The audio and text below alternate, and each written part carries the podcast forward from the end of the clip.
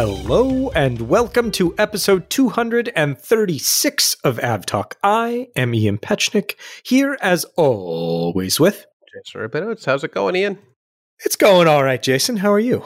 I'm good. I'm good. Yeah, that's all I got. It's just another week with a lot of news. just another week with a lot of news. Shall we dive right in? We should. Let's dispense with the small talk and get straight to it. Excellent. Excellent. So this week we've got a good show. We've got plenty of news, some very unusual things have happened and some interesting things. And we've also got Chris Sloan, who is the founder and curator of the Airchive, an online aviation museum. We're talking with him later in the show. So we've got some good stuff in this particular episode. But we begin in Scandinavia where Air France KLM and Castlelake, the investment group, have agreed to take a stake in SAS. And what this means for investors is that current investors in SAS seem like they're going to be wiped out. And if you're flying SAS, well, I hope you are okay with leaving Star Alliance for SkyTeam. Yeah, this came out of left field. I mean, yesterday SAS on its regular facing Twitter account just said like, here's a link to a press conference. They didn't say what the press conference was. There was no lead up into it. It was just, hey, here's a press conference. And I did not, I turned it on actually before it started and turned it off because I got bored waiting for them to start. And I did not think it would be Air France KLM is buying 19.9% of the equity and 5% of the convertible debt of SAS. And making it eventually, possibly one day, into a full subsidiary of the Air France KLM group. And as Ian just said, it will almost immediately begin the process of withdrawing itself from the Star Alliance, of which SAS was a founding member. So, this is the first time an airline alliance founding member airline has actually withdrawn from that alliance, which I thought was interesting. And they're going to begin the process of joining SkyTeam, of course, Air France, KLM, members of SkyTeam, and winding up new partnerships with all of those airlines. So this really, really came seemingly out of nowhere, but kind of makes sense. It kind of makes sense. I mean, SAS is a very interesting airline because it's an airline split among three countries that have had historically a vested interest in the airline's success. But as a commercial entity, the airline has had a lot of trouble, especially throughout the pandemic and recently. So they began bankruptcy proceedings last year and have started to come out of that with restructuring and things of that nature. And they had been looking for new equity partners. So that part's not surprising, nor is, I guess, the eventual tie up with another airline. Lufthansa had been the kind of often floated name for that tie up. As is commonplace. As is commonplace throughout Europe.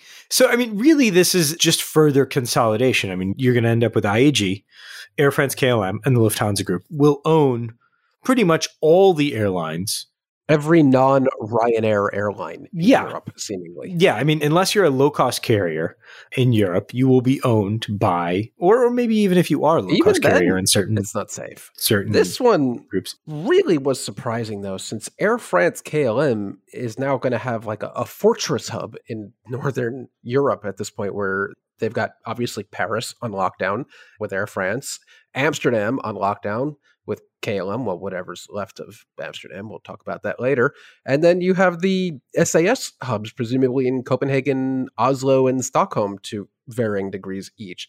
So the Air France KLM group is really going to be heavily concentrated in Northern Europe, which is why it would have made a little more sense for maybe IAG or Lufthansa Group to want to snatch up SAS since would have given them a little more range in that region since France KLM is already so heavily concentrated up there. It would have made a little more sense for Lufthansa Group or even IAG. But I guess if you're looking to go to Northern Europe, somewhere that isn't in the UK, you better be a SkyTeam elite. yeah, and of course, my SkyTeam status just ran out. But. I know, I know. It's worthless anyway. Yeah, eh, well, there's that. So, yeah, nothing has changed hands yet. This is all still subject to approvals and regulatory actions and things of that. But the investments come as they will take a stake, and then that stake could eventually turn into, over, I believe it's a two year period, could eventually provide a pathway for Air France KLM to becoming a controlling SAS shareholder. So as they begin their equity stake, they won't have control of the airline. The airline will remain separate nominally, but it will become a member of SkyTeam. And then over a few years, Air France KLM will have the opportunity to become a controlling shareholder.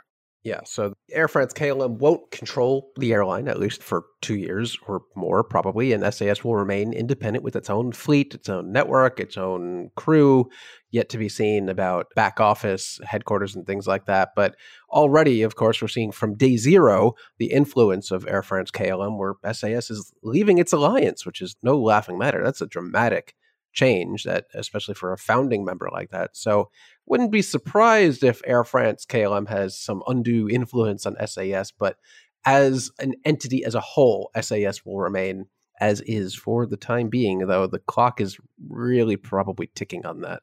Yeah yeah. But we would be remiss if we didn't mention what's happening at sas in the next month or so.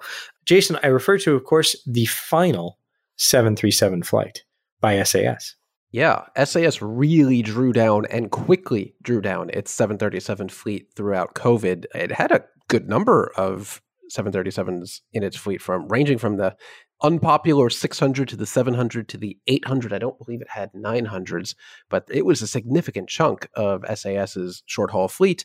But the final flight for SAS will occur on November 19th. DAG Viking will operate that. I believe that is a 700, and I think it's from Oslo to. It's from Stockholm, Stockholm to Oslo.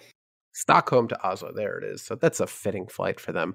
But yeah, really quick, interesting transition for SAS out of the 737 to the A320 Neo. Basically, just the A320 Neo aircraft. They, I don't believe they have any 319s, any 320s. Everything they've taken recently has been the 320 Neo. Mm-hmm.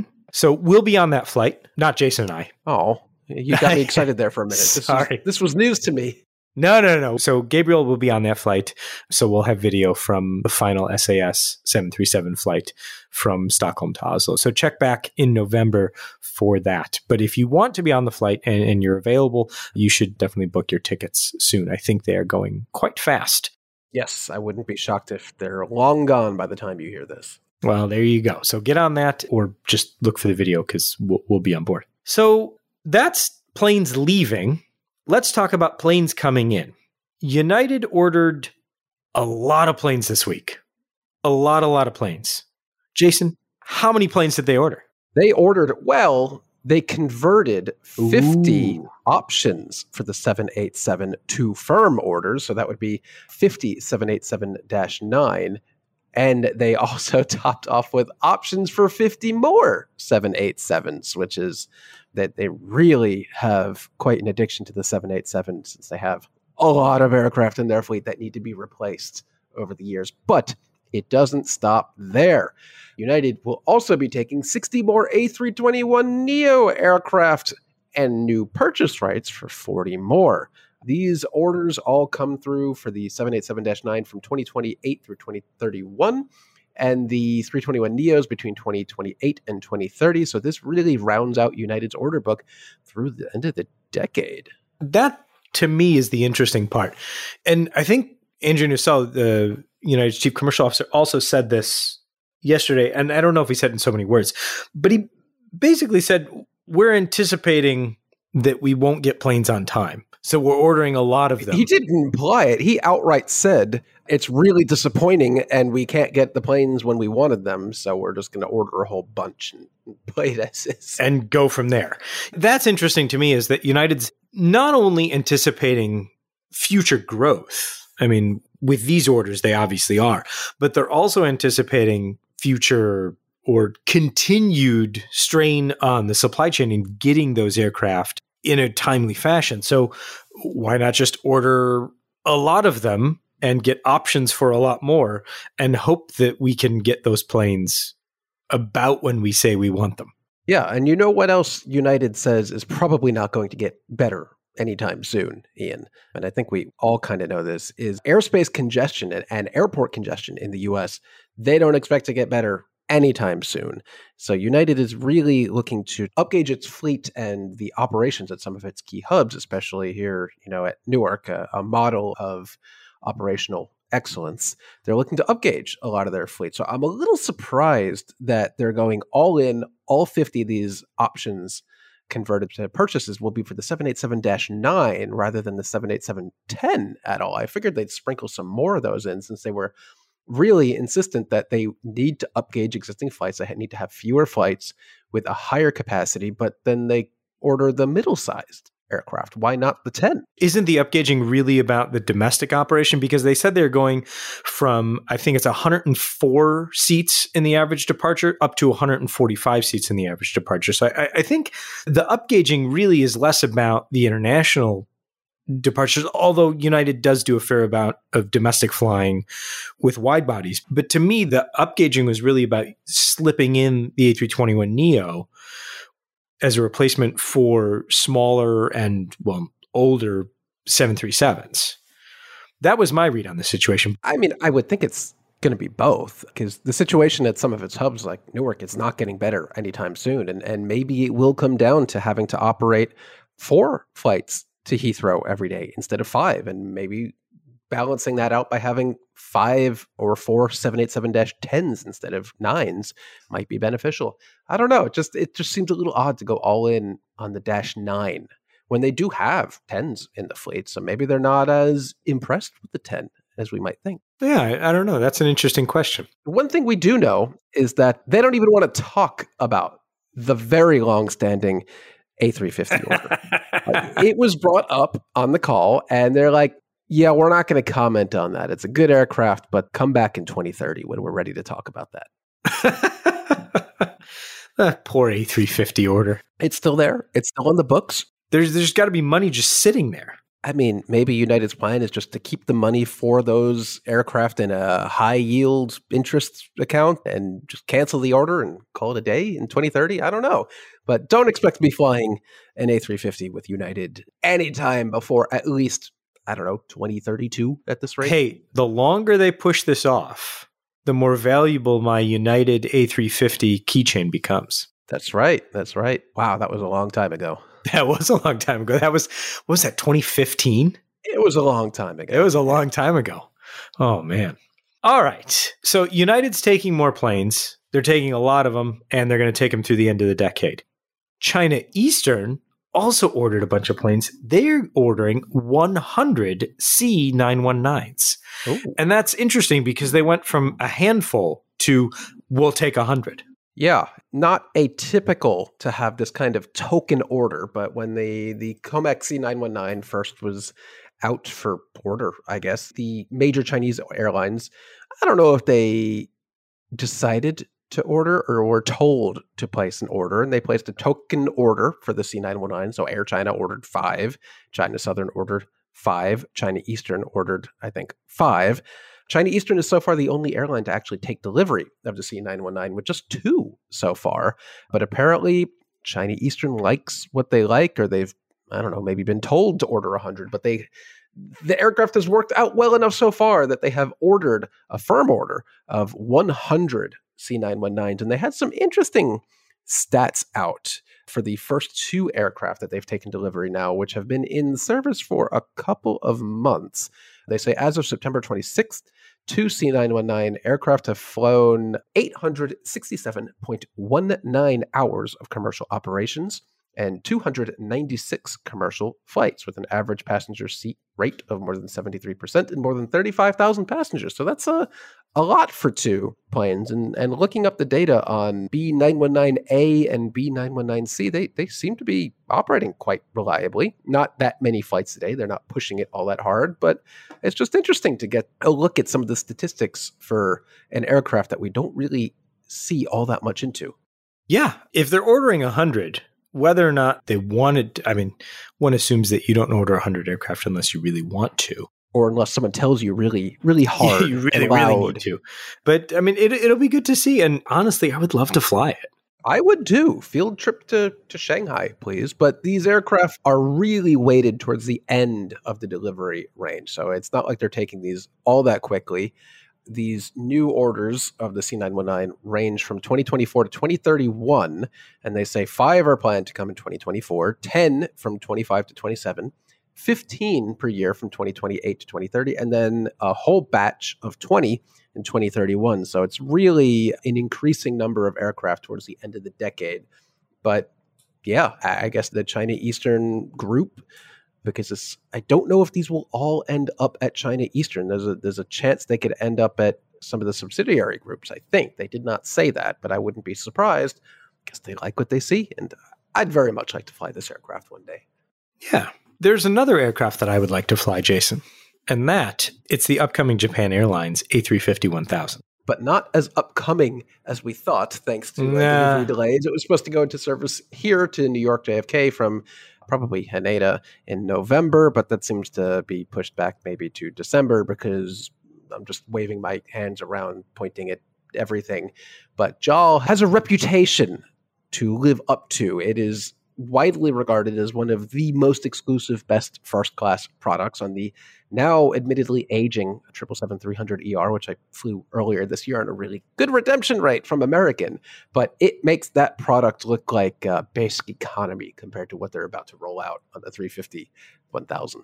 So it's a four class configuration with a first class suite that seats up to three people. Sure, why not? This is a really interesting thing to me because they've got this seat that's two seats. And then across where the footrest is, they've got the obligatory seatbelt so that you can dine with your companion. Though, let me ask you this Has anyone ever actually done that? Yes, I did it when I flew okay. on JAL in first class. I did it. We dined as a couple in the one first class suite. It was not particularly comfortable because even in this new first class suite, your backrest is half of the IFE screen. So it's not particularly comfortable.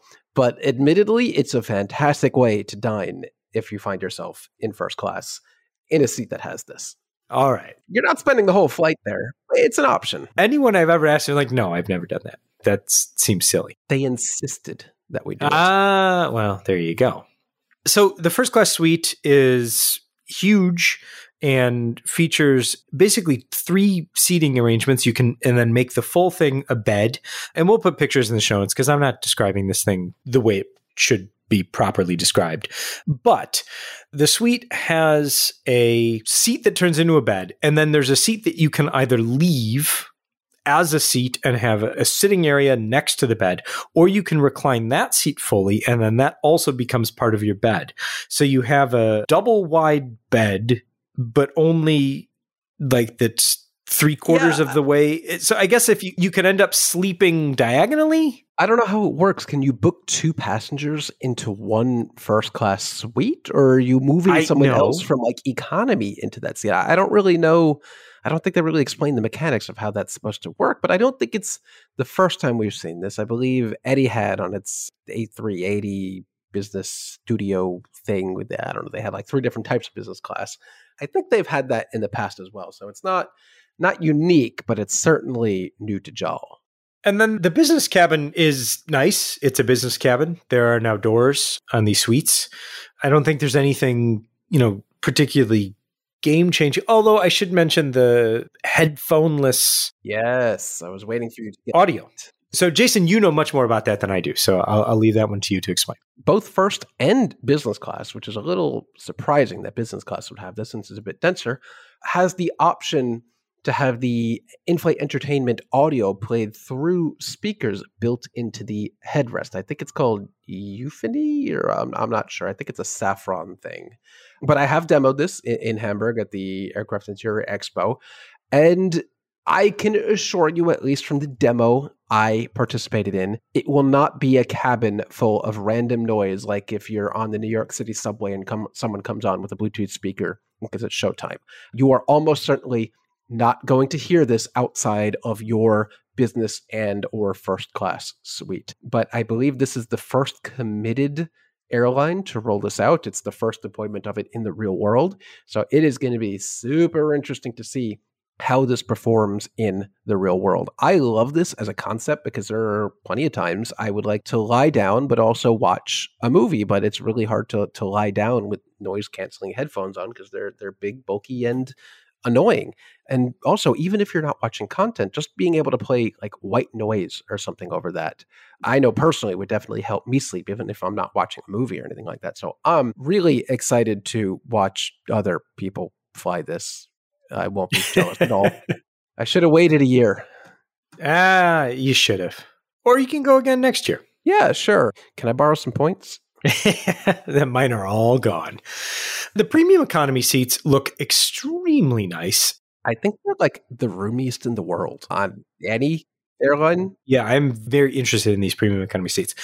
So they've got their shell seats. So the seat reclines within its own shell, which is not new, but it seems like it has a lot of room. But also, the interesting thing to me is that it has a leg rest that comes all the way up to be flush with the seat in every seat. So it's not like the the leg rest where in sometimes in premium economy where you get the leg rest in the bulkhead seat and then there's a little foot kind of thing in the rest of the premium economy seats behind them. This has a full leg rest that comes up to meet the seat pan in each seat. So I think that's a really neat idea. Yeah, it's also, I believe, the first electronically controlled premium economy seat because usually they're just press a button or pull a lever and recline or whatever. And I think this one is the first fully mechanical or fully electronically controlled seat, which is definitely interesting. And I don't know if it actually is the widest. I, I believe there are other JAL premium economy seats that are a bit wider than that or have a bit better pitch. But it is also has economy, which is nice. Yeah. So the economy is still nine abreast, and the pitch is 80 centimeters or 33 inches. It's very, so, very good. So if you can find a JAL A350 1000 at an airport near you, I would highly recommend booking it. There you go. So as Jason mentioned, those are supposed to roll out in November, but in fact will probably enter service near the end of the year, is what JAL said now. I would not be surprised if we saw them a little bit later than that. In other news, Alaska retired its last Airbus aircraft this week. So they are now officially, for the mainline at least, an all Boeing airline. Once again, that basically eradicates any hint that Virgin America ever existed, really. Virgin actually happened to be the, the launch operator globally of the A321 Neo, which was kind of surprising that it would end up at Alaska, who wanted nothing to do with the Airbus fleet. But they have finally succeeded in their quest to become an all Boeing operator with a, a single common fleet. So good for Alaska. That has positives. That is good in many ways. Not great from a passenger point of view because I really enjoyed flying on those 321 Neos on Alaska since they were a bit more roomy. But just to make sure passengers weren't confused at all that Virgin America was ever a thing at any point. Basically, at the same time on Monday of this week, Alaska also sent the last remaining 737 in the More to Love livery out to the desert to be repainted because we just can't have people remembering that Virgin America was ever a thing. They did not waste any time. No, sending love, that aircraft. Love is canceled at Alaska. There's no more to love.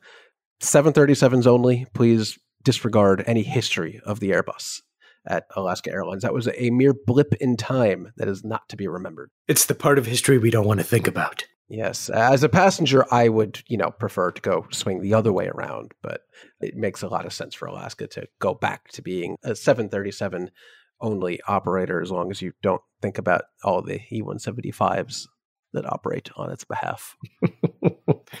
oh, we'll get email for that one. Podcast at fr24.com. Well, they don't have the Dash 8s anymore, so two steps closer this year. Fair enough. Let's take a quick break, and when we come back, we'll chat with Chris Sloan from theAirchive.net. We'll be right back.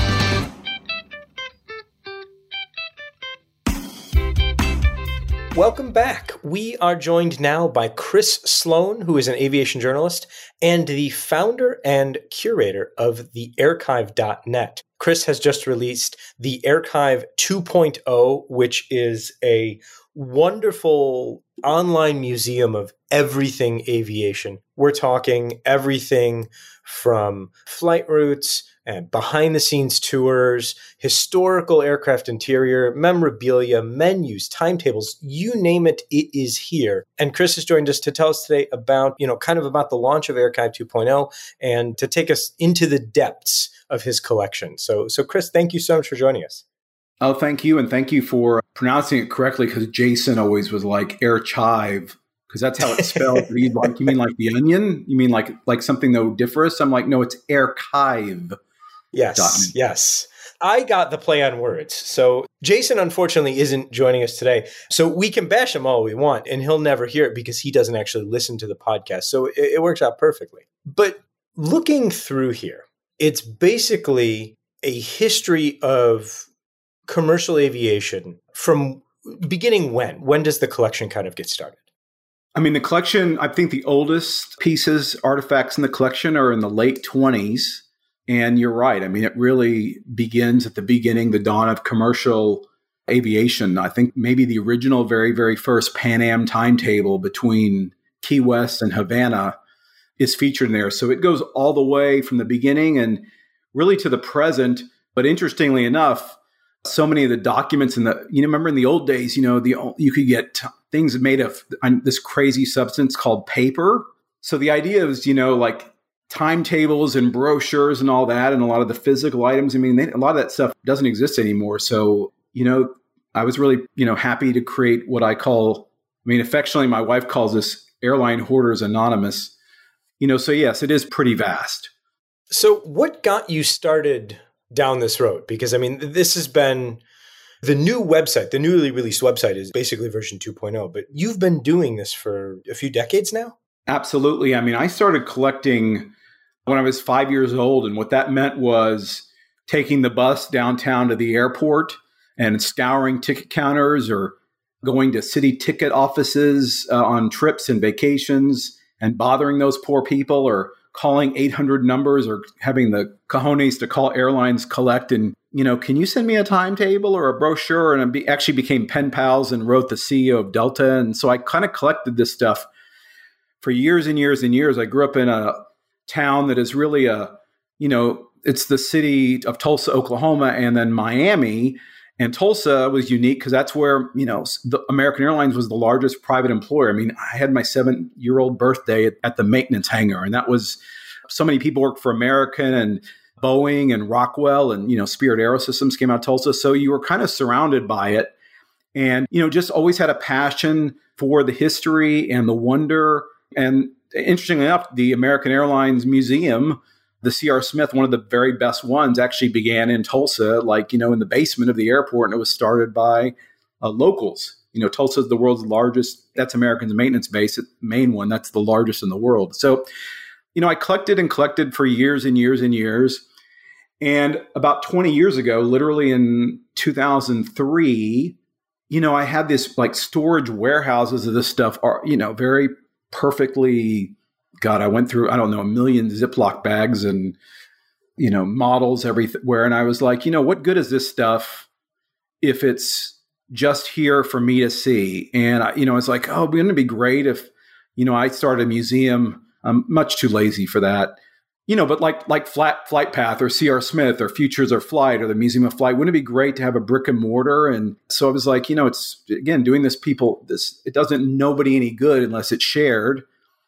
And my wife was hoping she was like, maybe does this mean like a bridge, maybe to kind of getting rid of it and putting it somewhere else? but it does look like you know there is yeah the man cave doth spill it over and so you know I, and i've always carried a camera and photographed everything as well and so I really just wanted to share it. And I launched it 20 years ago. And actually, this is like the fourth iteration, fourth version of the site because, you know, back then we were doing it in like, I was coding it in like really bad Dreamweaver with horrible Photoshop. So it's come a long, long way. And I've continued to collect and then had a lot of people contribute, you know. And so it's, yeah, I just like to think it's, and what's unique is I think is a little different is almost easier to say what it isn't because what it isn't is sure they're airplane photos, right? But I'm not quote a plane spotter site. There is a lot of aircraft, but it may be in boneyards or maybe the cabins, or I spend a lot of time on the terminals or in hangars or in the network operations control. But as an airline photographer, I mean, you know, ANET or plane spotters, or, you know, I mean, I suck compared to them. My photo skills are maybe slightly better than Brett Snyder's because I think he admits he kind of sucks at it. when it comes to shooting airplanes. what I tried to do with this museum is kind of be where others aren't.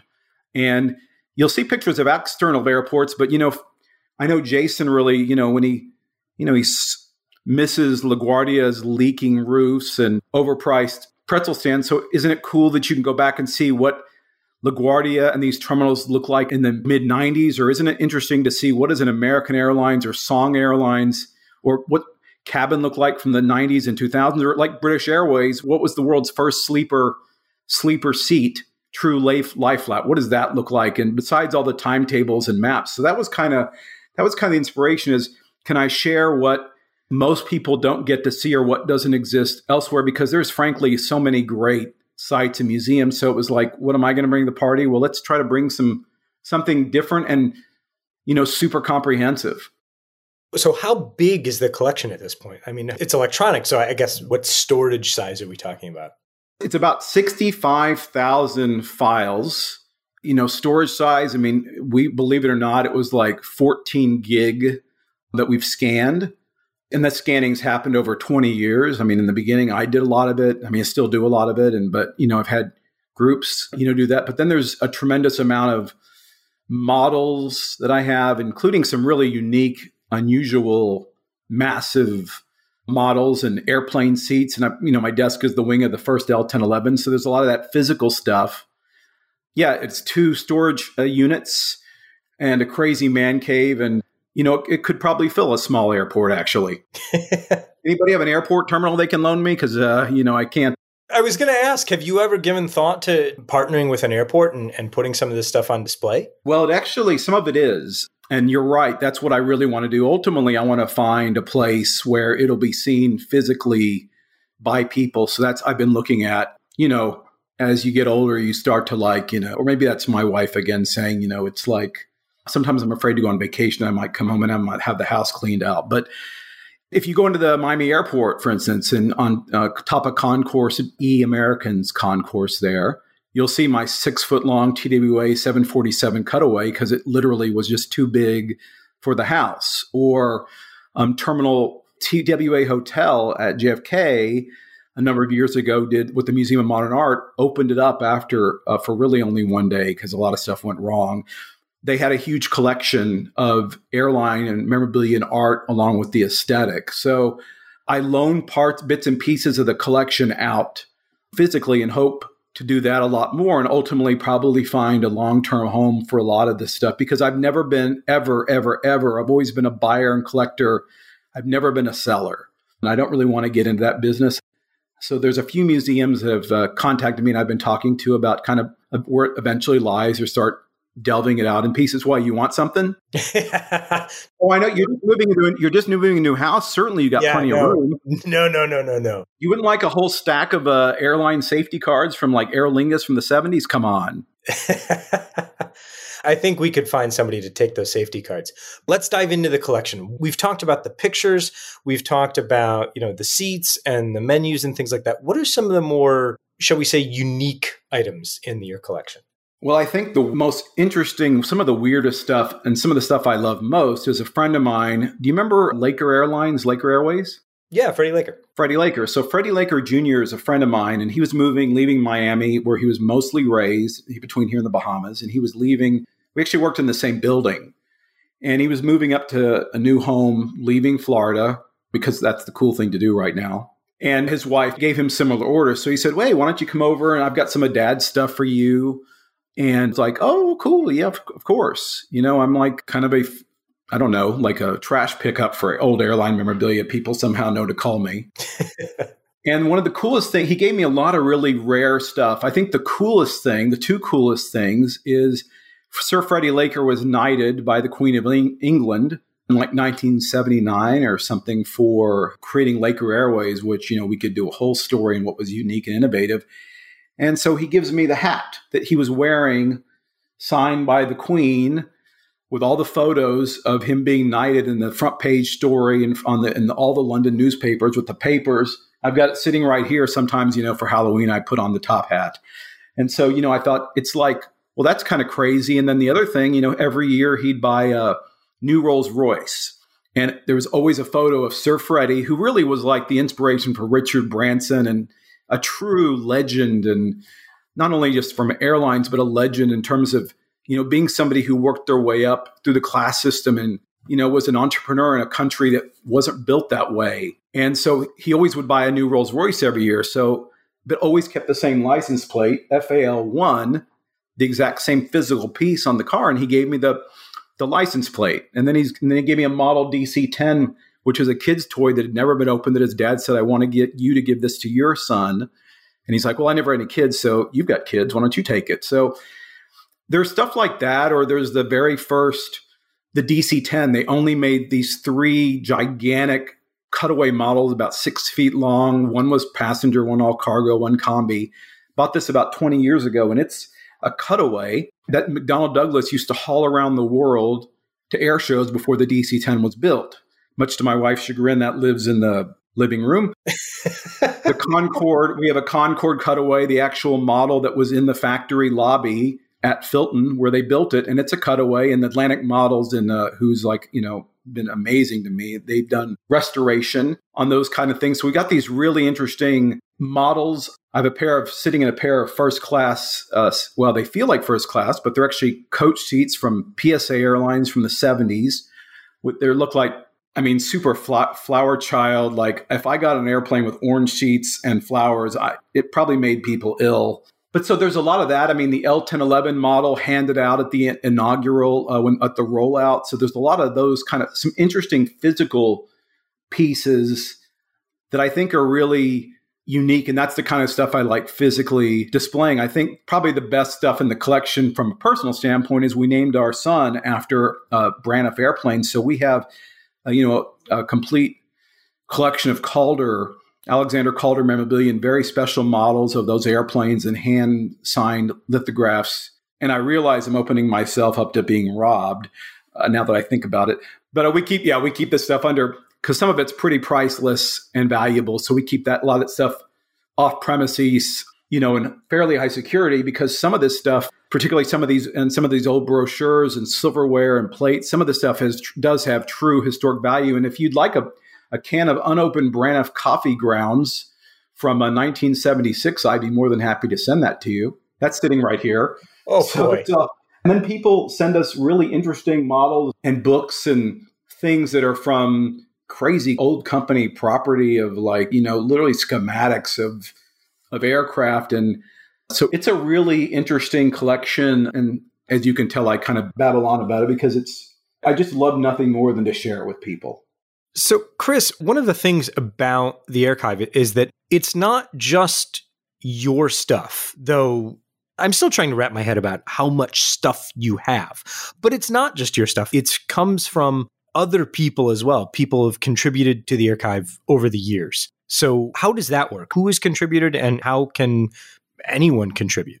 I certainly can't have everything, nor would I want to. And I literally, you know, there's immense amounts of material out there that I think so much people have lying around in their house, former executives, former pilots, cap, you name it, flight attendants or fans. And some of the best stuff we've had has come from contributors. And so now we've really added a function where you can join, upload galleries of photos and pictures, or even, and we'll credit you, of course, or even we like to say, you know, it's on loan to the digital museum or even you know a lot of people physically send us stuff which we'll scan and photograph as well. I mean i had a retired pilot who sent us well we got these amazing models which was great but i also this pilot never uh, got off an aircraft that he didn't take every piece of silverware in his 40 year career off of. So i had like boxes of soap from a certain airline or boxes of toilet paper that might have been a little much i've had amazing contributions you know jeremy dwyer lindgren tom harris seth miller have all been uh, great contributors because they have amazing interesting collections, and they're probably bigger buyers and sourcers than, than I am. And even we've had a couple of ex airline executives, which is really fascinating. Some senior level airline executives for major US carriers who are the same kind of airline nerds who've been collecting since they were kids. One guy sent 5,000 timetables and route maps, and he said, You know, I'm under orders to get rid of this, but I don't want it thrown away. I want it held because I would like it to get it back, maybe. But right now, I have to get rid of it just because I've got too much in my house. So that has really helped the collection uh, as well as a lot of the photos. Chris, thank you so much for joining us today. This has been a fascinating kind of walk down aviation history. Is there anything that I didn't ask you about that you want people to know about the Airchive? Well, thanks, man. You know, there's another thing that's just really cool about it that, again, you don't see everywhere is I've kind of been obsessed with tracing first flights and trying to break a Guinness World Record that probably doesn't even exist anyway. But that's to be on the first inaugurals of new routes, new airlines, new aircraft. So it's like on the first flight of the A380 or the, in revenue service and the 787 and the A220 and the, you know, in the A350 and or the la- very last commercial flight of the DC-10, or if you ever wanted to be on the SOFIA 747 SP or the only flying DC-8, the NASA lab. I mean, that stuff is all on there. Or, you know, the very first flight of what it was like on that first flight of Avelo or early first flight of JetBlue to the West Coast. So it's like a lot of interesting first flights, last flights, industry events, deliveries, going into network operations control, going into literally exec- the offices that not just the training, which is cool, but people's offices, the headquarters. You want to see what airline executive offices look like, or the I don't know what's the Delta commissary look like. It's actually kind of interesting. So a lot of that kind of behind the scenes stuff is really interesting. You know, I think one of my favorite flights, the very last, you know, the MD-80, where I was the only passenger flying one of them to the desert. And so it's like, what is the very last flight of an airplane that's going to be turned into beer cans by the end of the day? So a lot of that stuff is, I find, is the stuff, you know, and a lot of scrap yards, stuff you just don't see maybe in as many places. And so, you know, I think that would be great and, you know, for you to see. And, if you follow us on social media, we are on, you know, I don't know, what do you call it? X Twitter. You can X us at the Airchive and Facebook and MyFace and LinkedIn and all that. So we exist and try to produce a lot of content. And, you know, again, it's been a, a blast, you know, being here. And so, uh, you know, please, guys, everybody's, you know, welcome aboard. We won't lose your luggage. Thanks so much. We've been talking with Chris Sloan, who is an aviation journalist and the founder and curator of theAirchive.net. Chris, thanks so much for joining us. Thanks, dude.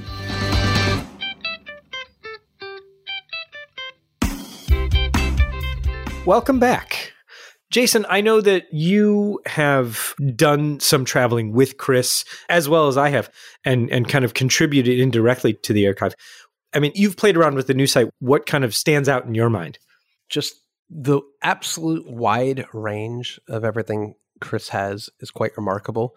Anytime you see anything interesting or you're flying a weird airline, just send a picture of whatever you're doing to Chris and he will archive it and it will be on the website forever for everyone to see because just the number of defunct airlines that he's flown that no longer exist I think is what's most interesting to me because sometimes it's hard to find information or pictures about airlines that are no longer with us. And Chris seems to be the authority on that.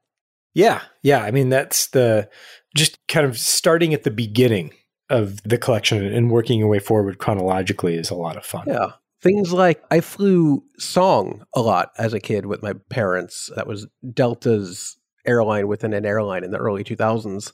I have no pictures of that or anything. That was before camera phones were a thing, but Chris might have the world's most comprehensive collection of song photos, except for maybe the airline guys, because I think they worked with song for a while too.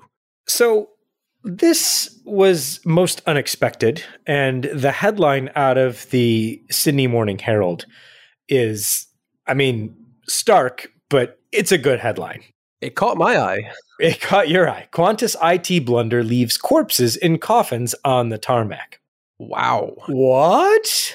That headline catches the eye. So Qantas, which is no stranger recently to bad headlines, to the point where CEO kind of ran away and said, "Nope, I'm done," or maybe they they chased him off. I'm not sure which happened exactly there, but Qantas was apparently transitioning its freight infrastructure to the cloud, and it did not go well.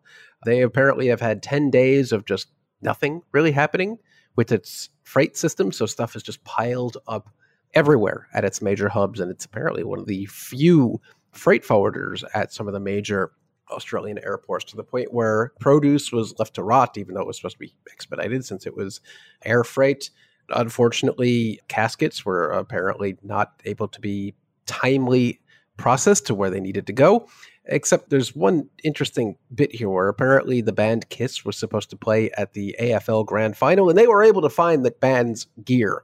So good not to piss off like a couple tens of thousands of fans waiting to see a band where they wouldn't have to go on stage and say, "Sorry, we can't play.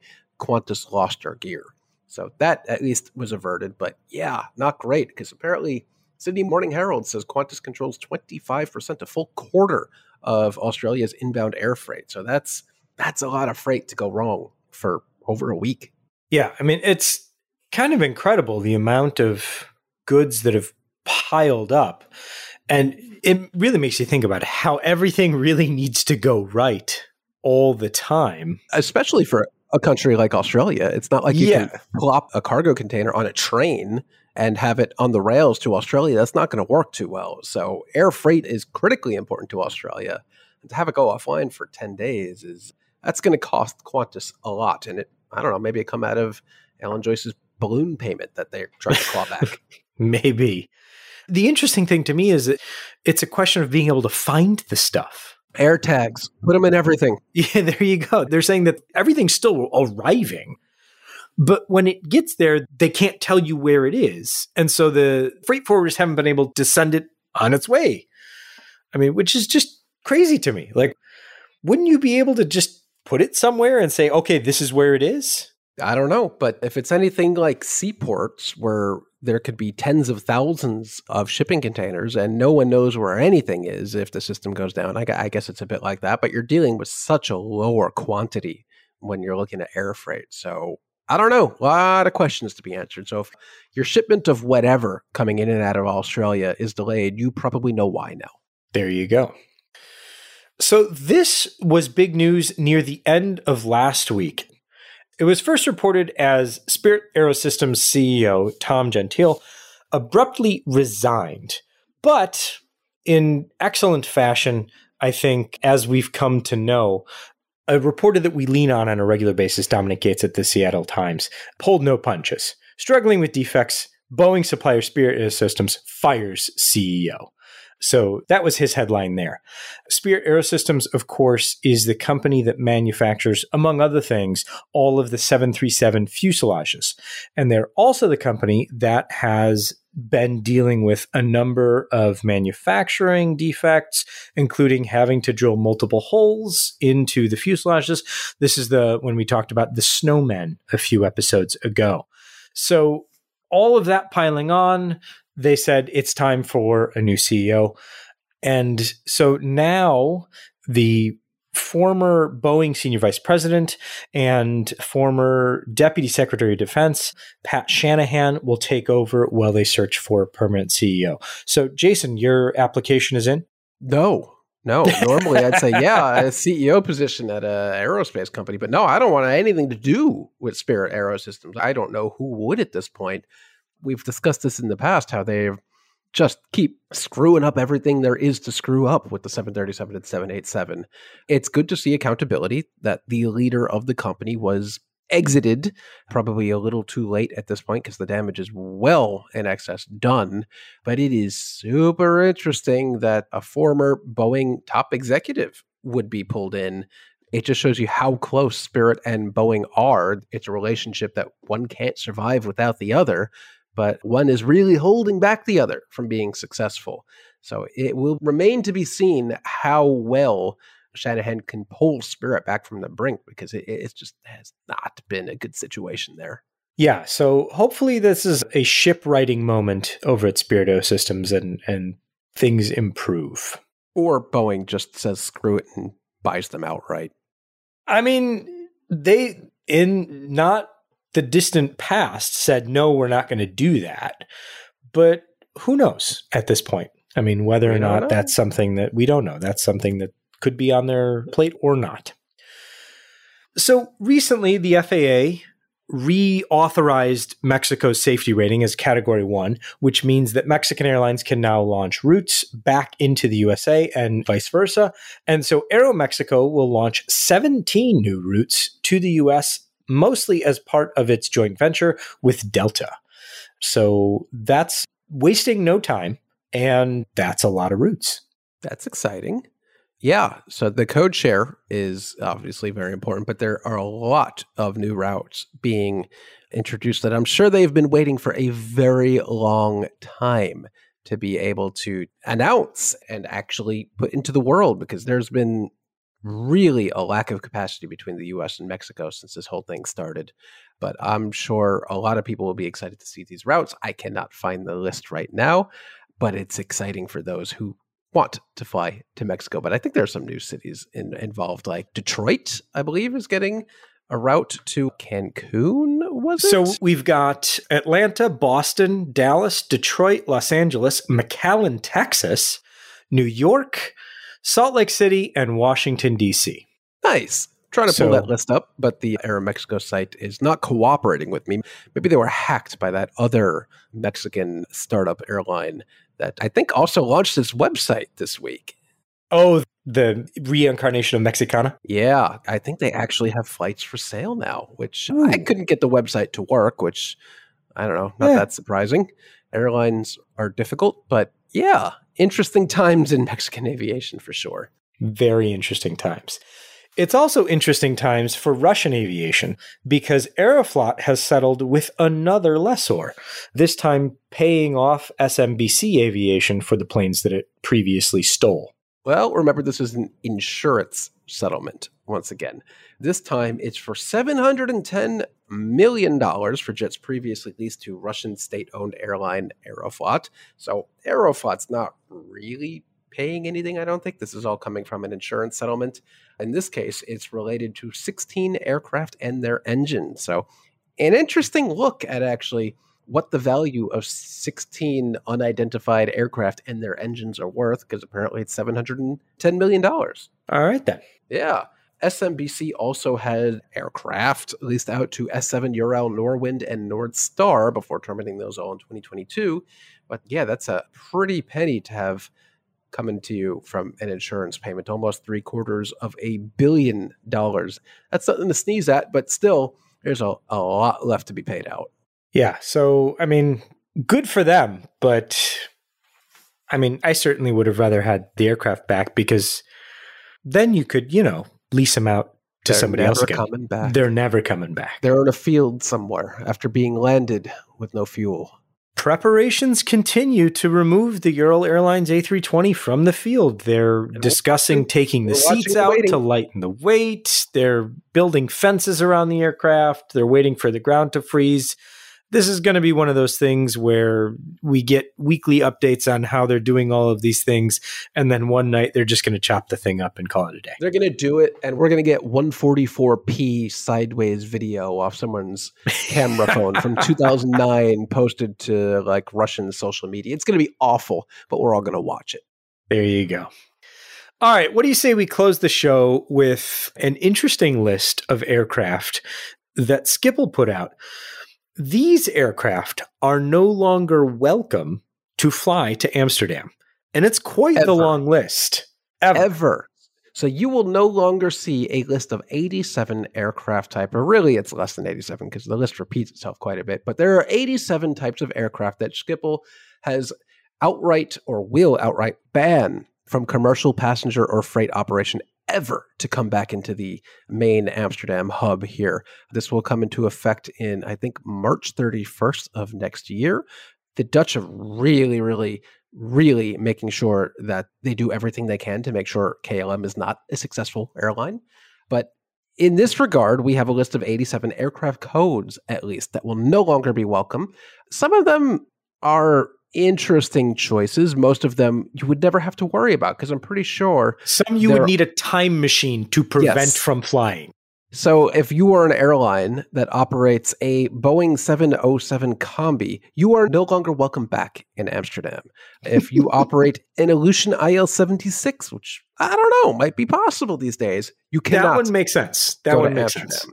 If you operate an Antonov AN30, you are no longer welcome back in Ashton. But there are actually some interesting head scratchers here, like the 767 freighter is no longer allowed in, but the 767 passenger aircraft is not on the list, so presumably still welcome. But that problem sort of well, but the, the seven, but the 767 200 freighter. Yes, if so, I said 300, I meant 200. No, no, you just said 767 freighter.